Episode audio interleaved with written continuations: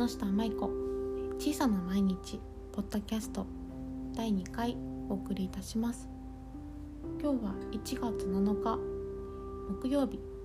夜の11時40分でございます。今日はですね特に、えー、目的もなく撮り始めたんですけど、まあ、一つちょっと話したいなということもあったりしてちょっと話してみようかなと思います。このアカウントはですね公っぽくなく個人のアカウントとしてこ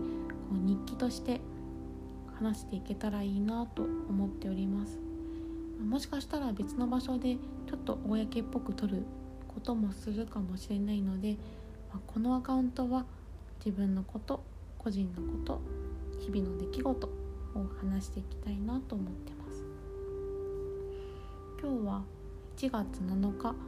年に5回ある節句、えー、桃の節句端午の節句、えー、七夕あとは節分とかもか。そういった5つの節句の中で一番初めの人日毎日の日とあと人は、えー、人間の人人間の人ですね。人に毎日の日で人日でございます。理由は、えー1月の1日から鳥豚牛とか鹿、うん、イノシシ、うん、とか、まあ、動物を食べない日殺さない日というふうにされてまして7日目の今日がですね人を、えー、裁かない日ですね。7日目が人なのでその日は人間に刑罰を与えない日とされております。うん。なんだかいいですね。え今日は、まあ、そういった人日の節句とあと七草がゆなんですけど、えー、1年の無病息災を祈願して地味深い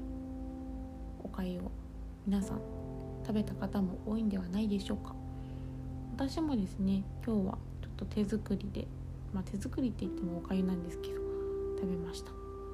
子供の頃に本当に保育園小学校低学年の時におばあちゃんが作ってくれた思い出がありますね。今年は、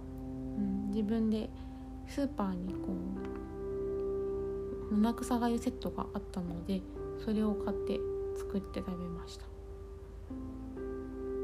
大切な人が笑顔でいてくれたらいいなと思ったりもしましたね、まあ、そういったこう自節のお話も入れながらちょっと進めてますが城崎はですねすんごく寒いです。もう日中も今日マイナス4度とかでもうどこの北海道やみたいな北海道におった時とか、まあ、富士山におった時とかなんかそんなこと思い出しましたね、まあ、雪の感じとか気温の感じとか、うん、寒かったです。寒寒えー、今日は一つちょっとテーマを持って話したいと先ほど言ったと思うんですけど話すということについてちょっと思うことがあったので、うん、撮ってみました、えー、話すって皆さんはすごくどんな感じですかね？私はですねすごく好きなんですけど反面苦手です。意外って思う人もいるかもしれないんですけどそれには理由があってですね私は子供の頃から喫音症、えー、どもりとも言われてるんですけど言葉が円滑に話せない、えー、障害があります、えー、子供の頃はなかったんですけど小学校3年生の頃ですかね一番初めの自分の中の記憶ではその頃から喫音が出始めました。かけはその頃にストレスとかもあったりして病院に行った時に左利きから右に矯正するストレスがすごく影響してるんではないかとすごくなんか診断されましたね。その頃は1日に30回にと30回トイレに行ったりとかして、えー、なんかこう尿意があるんですねすごく。5分ごとに。だけどトイレに行っても尿は出ないで病院に行ったら、えー、左左利きから右に矯正している、えー、ストレスが原因ではないかみたいな感じで言われたりとかですね。まあ、きっかけはですね小学校1年生に、まあ、学校に上がる時にですね親が左利きにから右に矯正をしようっていう風に取り組みを、まあ、しまして、まあ、教育方針ですね。まあ、私の町は小さなこう田舎町で、まあ、おじおばがおじいちゃんおばあちゃんが住んでるところは、まあ、ちっちゃな、まあ、部落集落とも呼ばれてる場所だったりもするので結構、まあ、昔ながらのこう風習が残っている町でしたね昔は20年ほど前は。うん、今はそれそんな感じもないんですけどおじいちゃんが私の祖母が左利きから右に直したっていうのもあって私の母は、まあ、矯正をしないといけないというふうにすごく責任感を感じて学校に上がる時に、えー、先生と相談しながらそういった教育方針で進めていきました、えー、具体的に言うとですね、まあ、授業中に左利きで書いていると、えー、先生に怒られて右で書くように諭されて、え右で書いたりとかまあ一回ももう一回こう書き直すからで遅いから全然書けないので、まあ、授業中に書き直したりとかでもまあ書くのが追いつかなくて、まあ、黒板の字がこうなくなっちゃうんで、えー、友達に教科書じゃあノートを借りて書き直したりとか、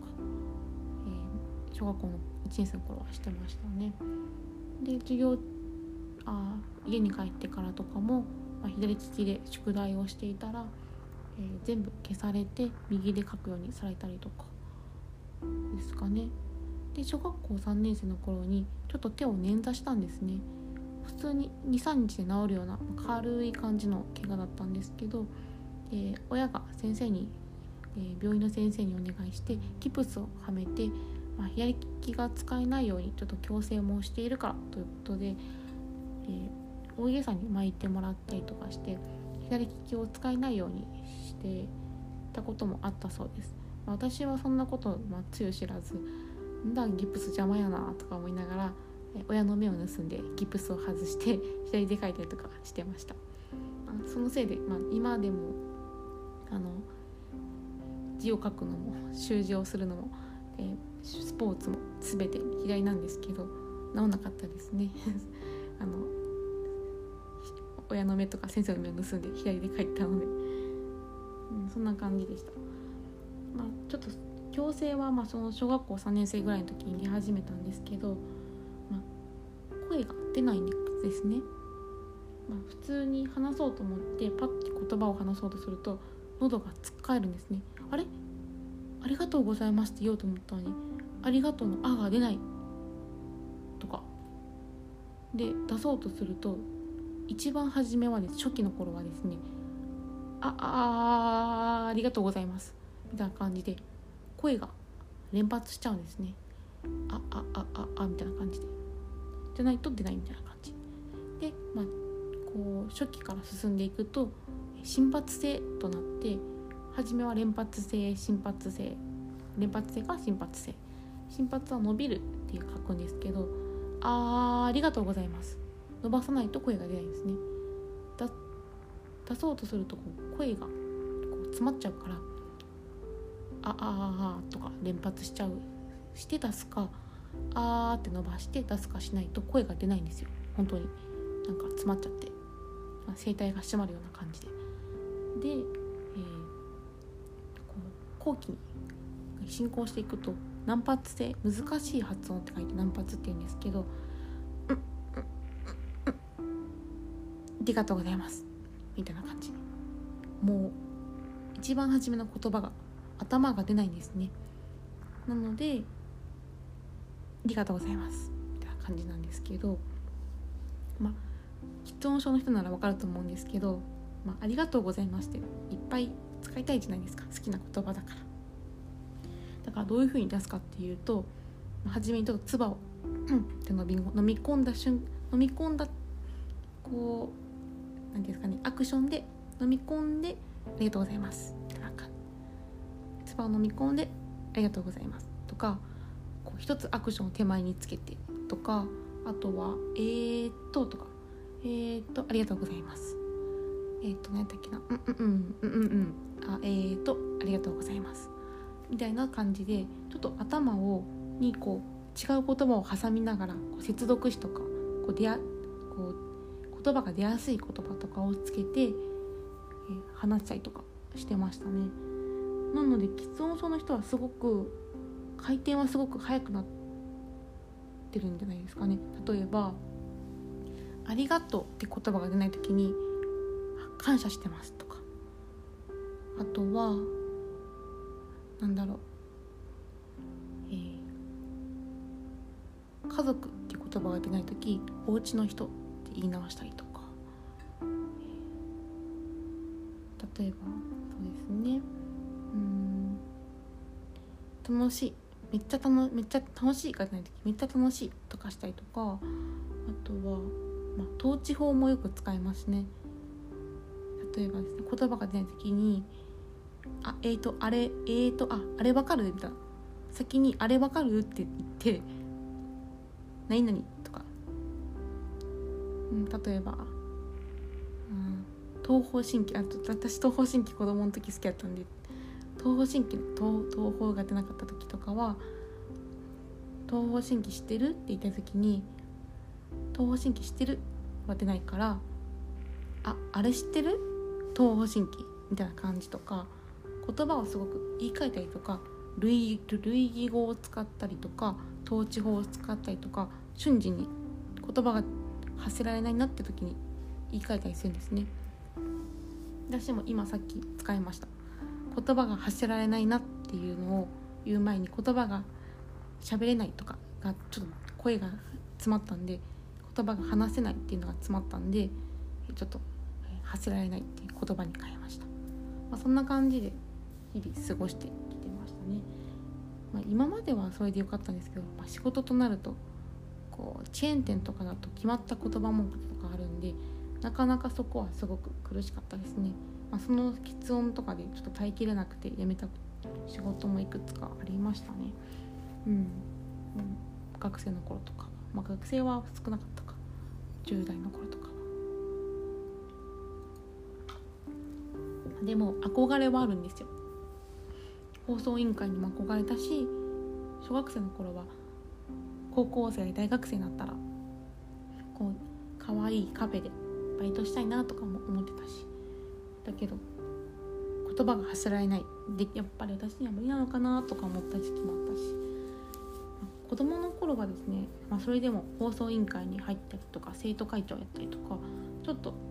負けてたまるかっていう気持ちもあってすごく中傷されたりとかしたんですけど悔しかったけどやってた時はありましたね。うん、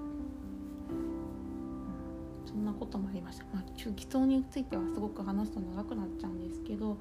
私が自分のことを喫音症だと思ったのはですね重松清重松清さんっていう作家さんがいるんですけどその方の書いた「清子」っていう本がありましてその清子を読んだ時に小学校の時ですね、登場人物は喫音症の男の子で自分の名前が話せない、ありがとうが言えないとか。こうそういった、まあ、例えば親とか友達と喧嘩した時にこの言葉を言いたいのに話せなくて声が出なくて口ごもってる間に相手に言いまかされちゃう。本当はこれを言いたいのにとか。でも向こうの言葉を浴びせ浴びてるのを聞いこう聞いて終わってしまう。とかありがとうが言いたいのに。ありがとうが言えない。自分の名前を言いたいのに言えないとか。そういった悲しみとか悔しさとかの中でその子の気持ちを読んだ時にあ自分と一緒だ。え自分と一緒の子いるんだって思ってその本を読んだ時に初めて本を読んで泣きましたね。団に潜って隠れて泣きました。隠れて泣いて寝ても寝ました。うん。心が救われた気がして緊張しなくていいよ。緊張してないのに。緊張してない友達とか親の前ですらと思ってしまう。自分が情けなかった緊張しないでいいよって言われると、うん、人なんかそういったこともあったりとかしてそういった気持ちとかもすごくその子の気持ちを読むと分かって時はそれにすごく救われましたね。まあ、話すことについてすごく今こういうふうに話したんですけどなんでなぜ話すことにについて話そうかと思ったというと、うん、言葉がちょっと変かな、うん。えー、あ最近ですねこう島根の海士町沖ノ島に住んでる女の子に出会ったんですね。その子が、えー、城崎に来て来てたんですけど帰る時にギターで歌を歌ってくれました。その歌を聴いた時にすごくズキュンとこう胸を刺されるような感覚。美しい歌声とのびのびとした声にすごく射抜かれましてですね。あやっぱ歌っていいよなってすごく感じたんですよね。昔思い出したというか。それはなぜかというと喫音症の人はすごくわかると思うんですけど、話す時はすごくどもるんですよね。ただ歌になると全くどもらないんですよ。歌の時だけは自分の頭の中にある言葉をスムーズに話せるんですよね。統治法とか使わず類義語とか使わず。歌の時だけはスムーズにどもらず話せるんですよね。だから使えない声が使えなくて声帯が締まらない感じで本当にのびのびと歌えて。だから歌はすごく救いでしたねその時から。一番始まるきっかけはそこかもしれないです。例えば入院中の時とかもすごく救いだったんですけど今思うと子供の時の喫音症の時から歌はすごく自分の支えだったかもしれないです。あと本ね。本と音楽はそういった意味ですごく支えでした言いたいことを言葉に乗せて歌いたいように歌える。のびのび表現できる。私にとって音楽ってすごくそこはすごく救いでしたね。うんそう思った時に、えー、話すことについてすごくこういうふうに思い出して。きっかけを音楽を好きだったきっかけとか救いだったきっかけを思い出して今日こういうふうに話してます。昔の私がですねポッドキャストを撮るなんて多分想像してなかったと思う思います。だってどもるんだもん。でもどもってもいいやっていう風に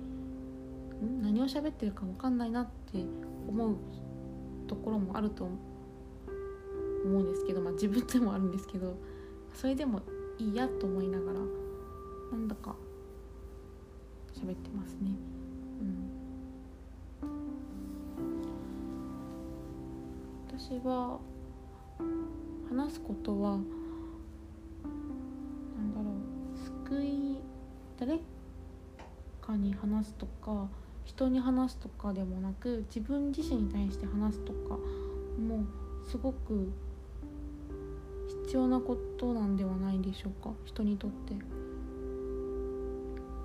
それが声でもいいし言葉でもいいし表現でもいいしことなんだろう。表現方法は様々ですけど伝えるっていうのが自分の飾らずありのままを出せる場所ってどこか必要なんじゃないかなっていうふうに最近すごく思います、だから私はこの場所はと思ってでもいいからこう話したいなってちょっと思ってある意味今年初めての挑戦ですね。うん。ちょっと長くなっちゃったんですけど喫音についてと話すことについてちょっと語ってみました。みんなはみんなにとって話すってどういうことなのかな。私はと思ってでもいいからなんか滑舌が悪くてもいいから話したいなってすごく思うしみんなの声もたくさん聞いてみたいなって思います。そのままの姿の声をなんだか聞いてみたいです。そんなことを思いながら今日はちょっと長くなりましたが見ようかなと思います今年の目標はこうポッドキャストを撮りながら自分の声を改めて聞いて要約できるとこは要約して長くならないようにまあ端的にまとめるのもこういう風に練習していくきっかけになればいいかなと思ったりまして撮ってます